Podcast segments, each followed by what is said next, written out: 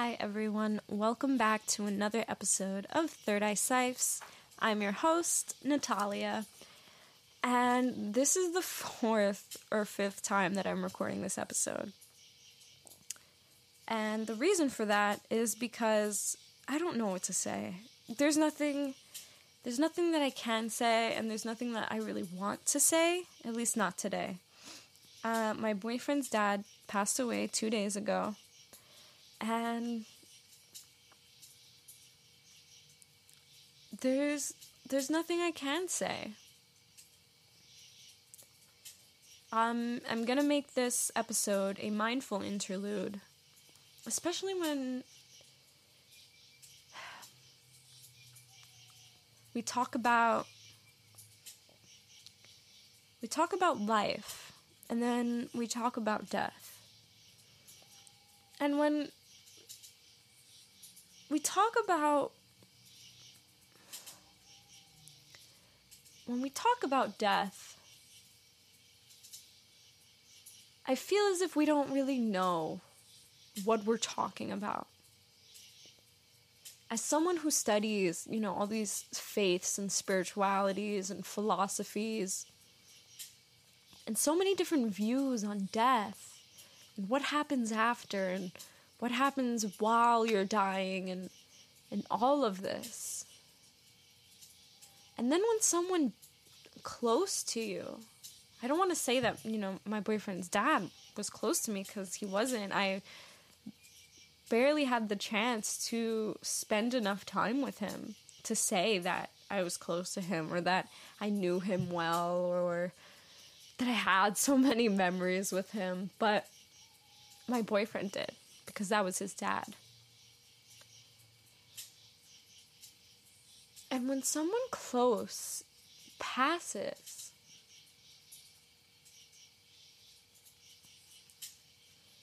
you always kind of, I don't want to say always too, because I haven't had, you know, too many people that I've known pass, but I feel as if you, you may think, like, what happened while they were dying? What happened once, you know, they, they crossed that threshold? Are they still here? On the night that he passed, I I needed a mantra. I needed something to, to keep honoring him in those moments, because I felt as if he was still here. It had just happened, and I didn't know, I don't, I didn't know what to say, I didn't know what to think. Well, first I, first I just cried, and I looked at Ma, I looked at my poster of Ma, and I see her holding the mudra, fear not. Fear not. And I looked in her eyes, because I've been looking in her eyes since since I saw her. And it's if the vastness of the universe, of eternity, just lays in her eyes.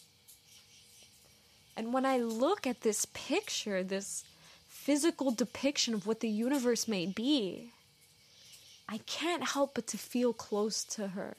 I can't help but to feel close to God, to the universe. And I looked at her,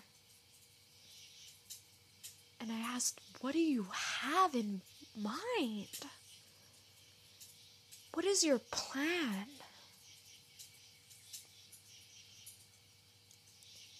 I've been studying the Ramayana for the past six weeks, five weeks, with the Neem Karoli Baba Ashram. And for over an hour of these days, we've been going into the Ramayana and seeing it as our own life, as a reflection of our own personal life, and how it just replays and replays and replays. So when I looked in Ma's eyes, I saw my life, and I saw my boyfriend's life and his dad's life as the Ramayana.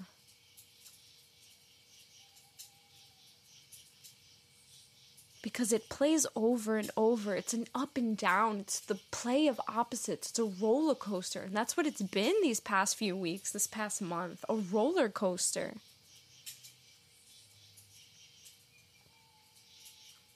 And in the story of the Ramayana, Ram's dad passes from the sadness of Ram leaving the kingdom in, in exile. And I see my boyfriend as Ram. Hearing the news of his father's passing. And his brother, his brother goes to go get Ram, to return, bring him back to the kingdom and say that he's no longer in exile, like to call it off. But Ram said no, he'll stay for, what was it, fourteen, sixteen years in exile? Because then his father would have died in vain. And I see my boyfriend, and oh, there's the sadness. There's the emptiness. That space. That someone who had spent so much time with you of your life, so many years of your life, most of your life, your whole life.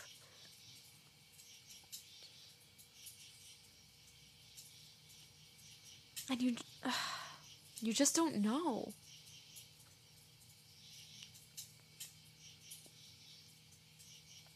So I asked her what you, what, what she had in mind, what she has in store for him. I see my boyfriend's dad as having completed his mission. I feel as if when people pass,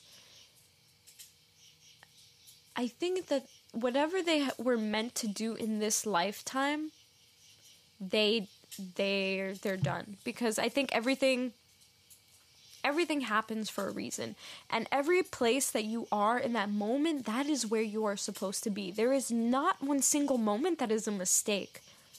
This entire life, this entire universe, this world is threaded by divinity and sacredness and perf- perfection and love. There is no mistake ever that is made.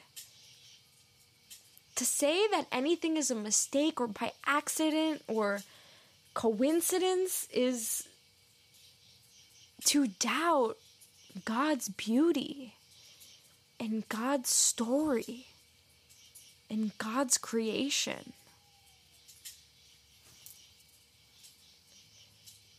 So when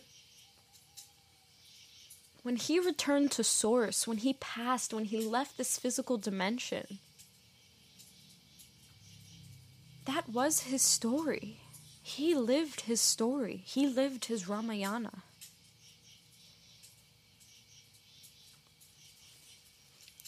I think about when it was time for Ram to pass. And he was told by one of the sages, that he was like, all right, Ram, that's it. You're done here. It's time to go. It's time for you to die.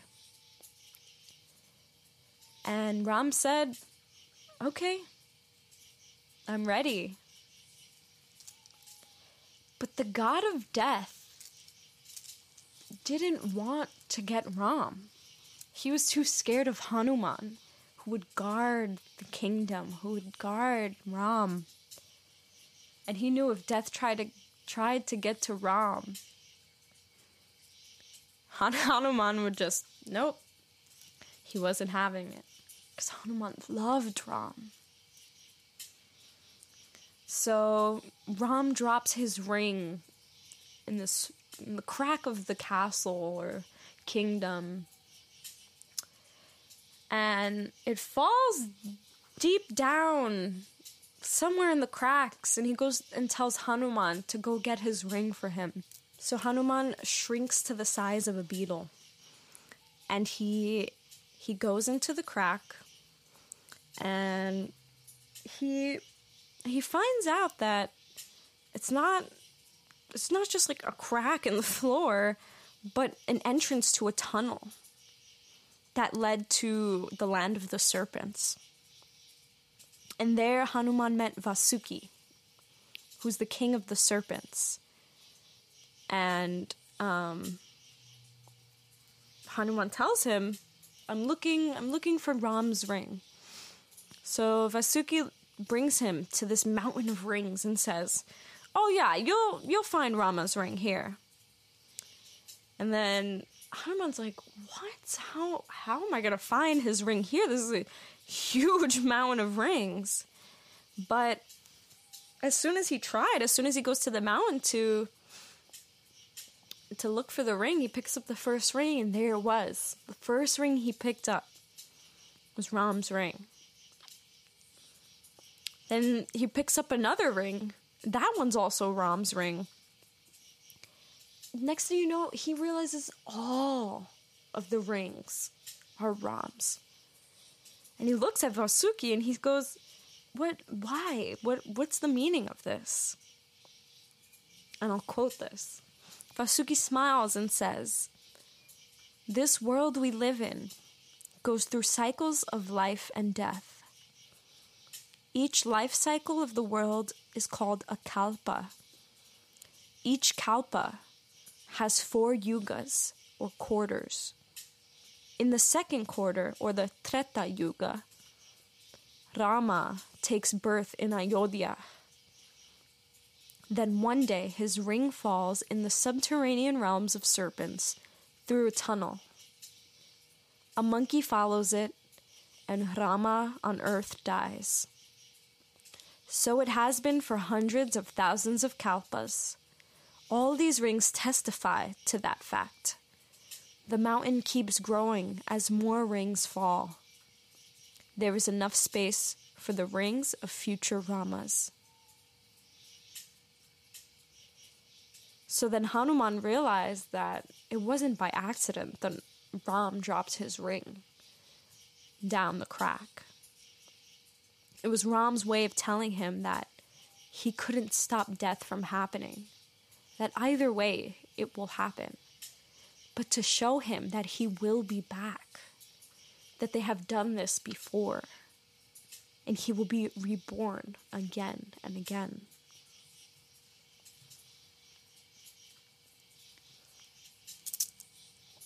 You know, I... all of these things,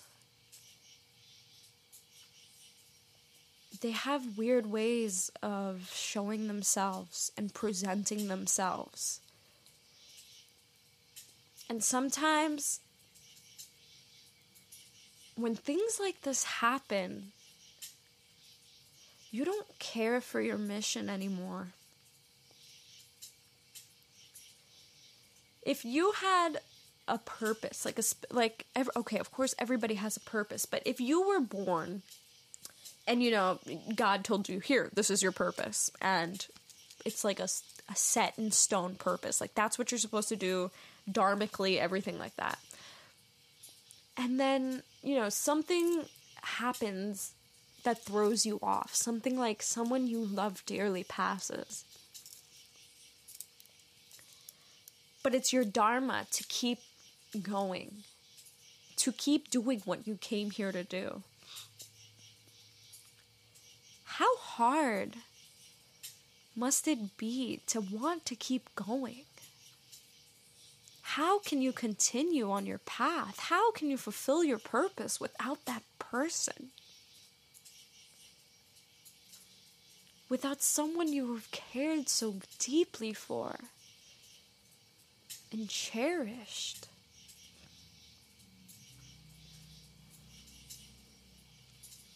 Thinking about that also makes me think about Ram again in the Ramayana. How his dharma originally was to become the king of Ayodhya. And then he was sent to exile for years. But he had no fight. he accepted that as his dharma. He saw it as just another turn that his life was taking, that his path was taking.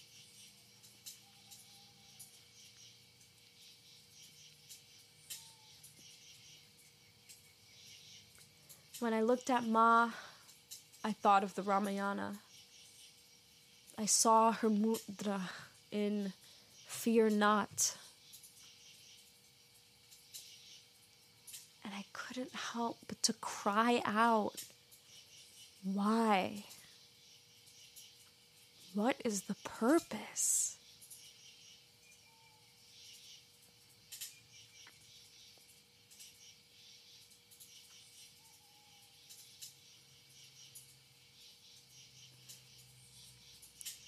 But I wasn't expecting an answer in that moment.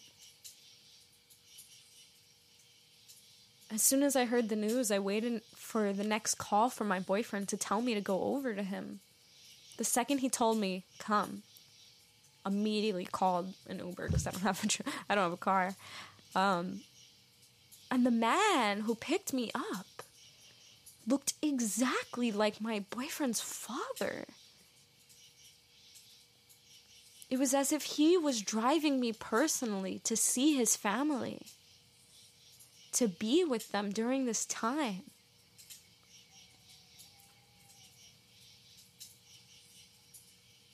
And throughout these past days, the synchronicities, even before this had happened, the same day, my boyfriend had saw his father that morning in the hospital fine. And he kept telling me, I kept seeing synchronicities in the hospital. What could God be telling him? Hours before his father passing, the universe is speaking to him. Synchronicities tell us you are on the right path. Fear not. Everything is happening the way it's meant to. And then that happens? How can you feel? Someone who isn't as connected or in knowing of, you know, the divinity and the purpose, the greater purpose of things, you would be so angry. I would be so angry. I would say, what are these messages for?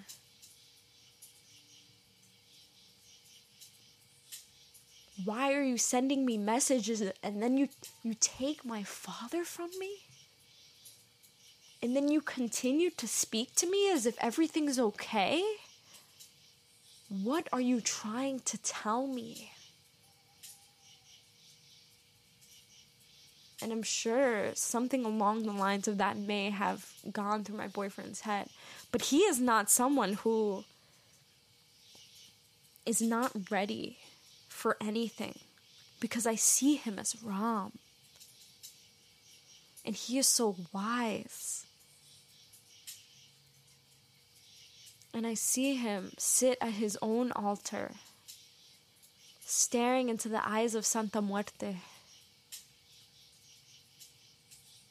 not knowing, of course, what he's thinking, but seeing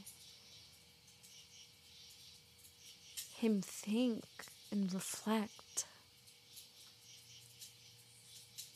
I see him as not mad at the universe or mad at God, because he knows.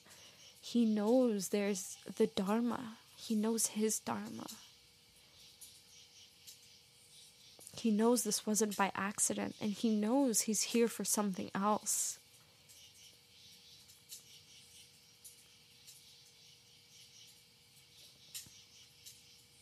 This episode, it's a mindful interlude, but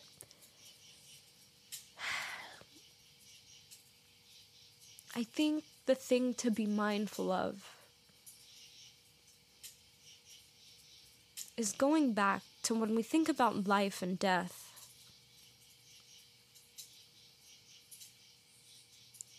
You know, we think about death. and we don't know what we're thinking of. How can we know what to even imagine? There's so many things we can learn and study, but we never really know until we personally experience this. And then when you think about life, you think about the things you are doing, the things you haven't done, the things you need to do, the things you want to do.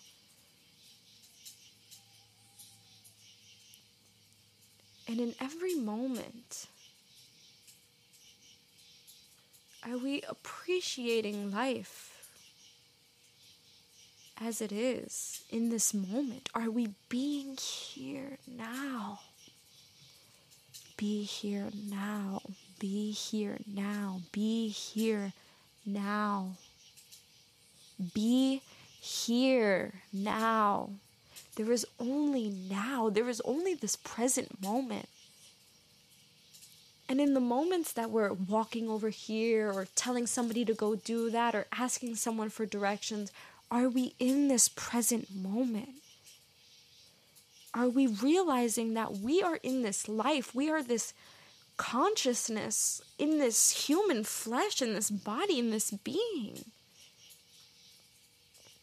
And we're paying our taxes and we're doing our job and we're, you know, paying our bills and, and arguing and doing everything that doesn't make us realize that we are in the grace of God at all moments. We are in this, this reality that seems impossible because how can something like this even happen? How could I be talking to you about this? How do we have the capacity to understand things like this? To even comprehend even bigger things than this? How is this? You know, you, you look at animals and insects, and then you see us. And we have this ability to think beyond the physical.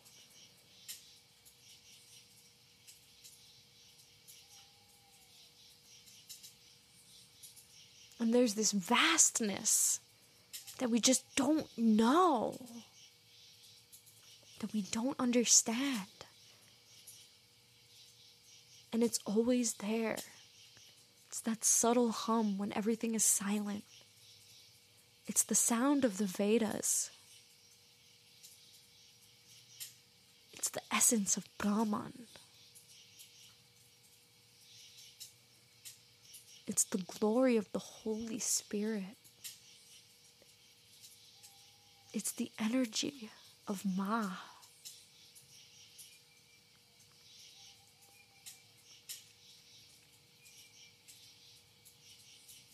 Be here now.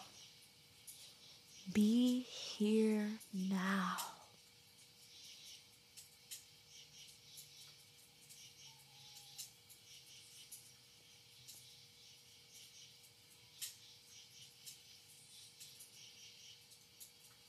I hope you guys enjoy the rest of your week. I hope this let you reflect on something, even if it's not even related. I hope you bring more presence into your waking life.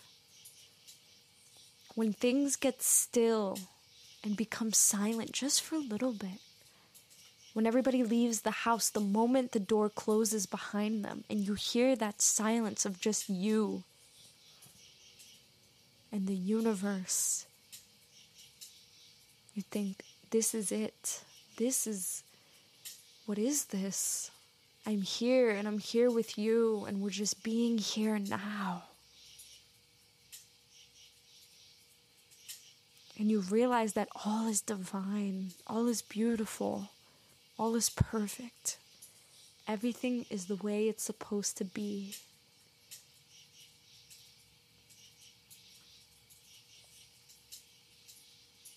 So thank you again for listening to this.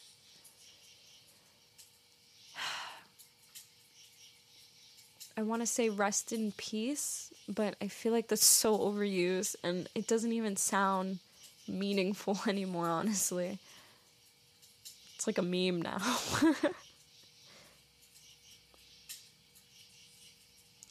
So I'll chant Akal three times.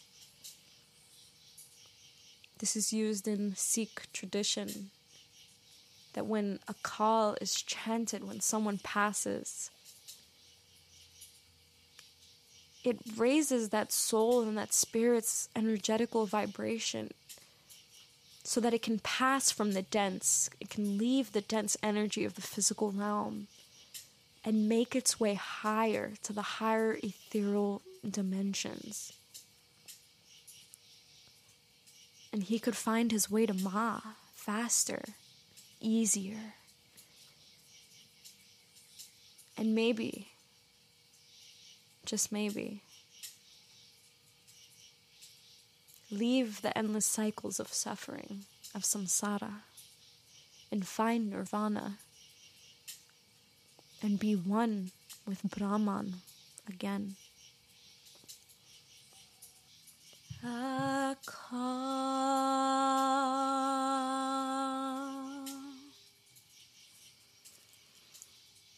Akal.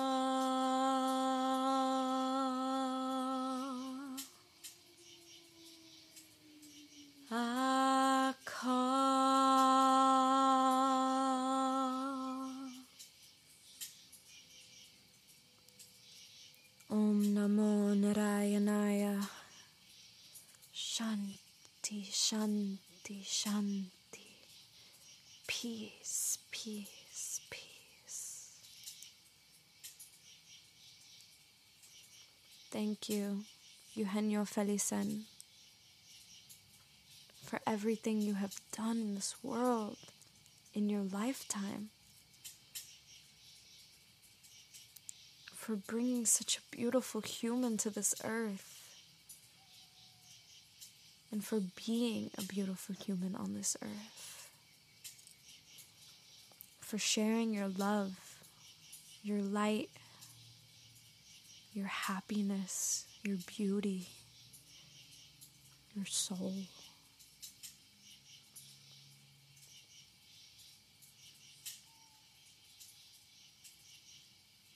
May we meet again in this realm or another.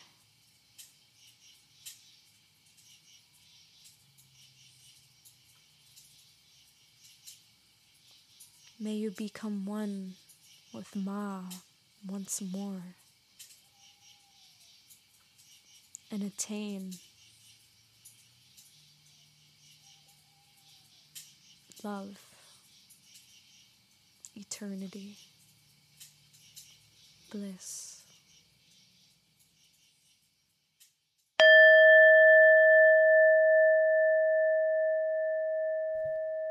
Om Trambakam Yajamahe Sugandhim Pushtivardhanam Urvarukamiva Bandhanan Mrutyormukshiyamamritat.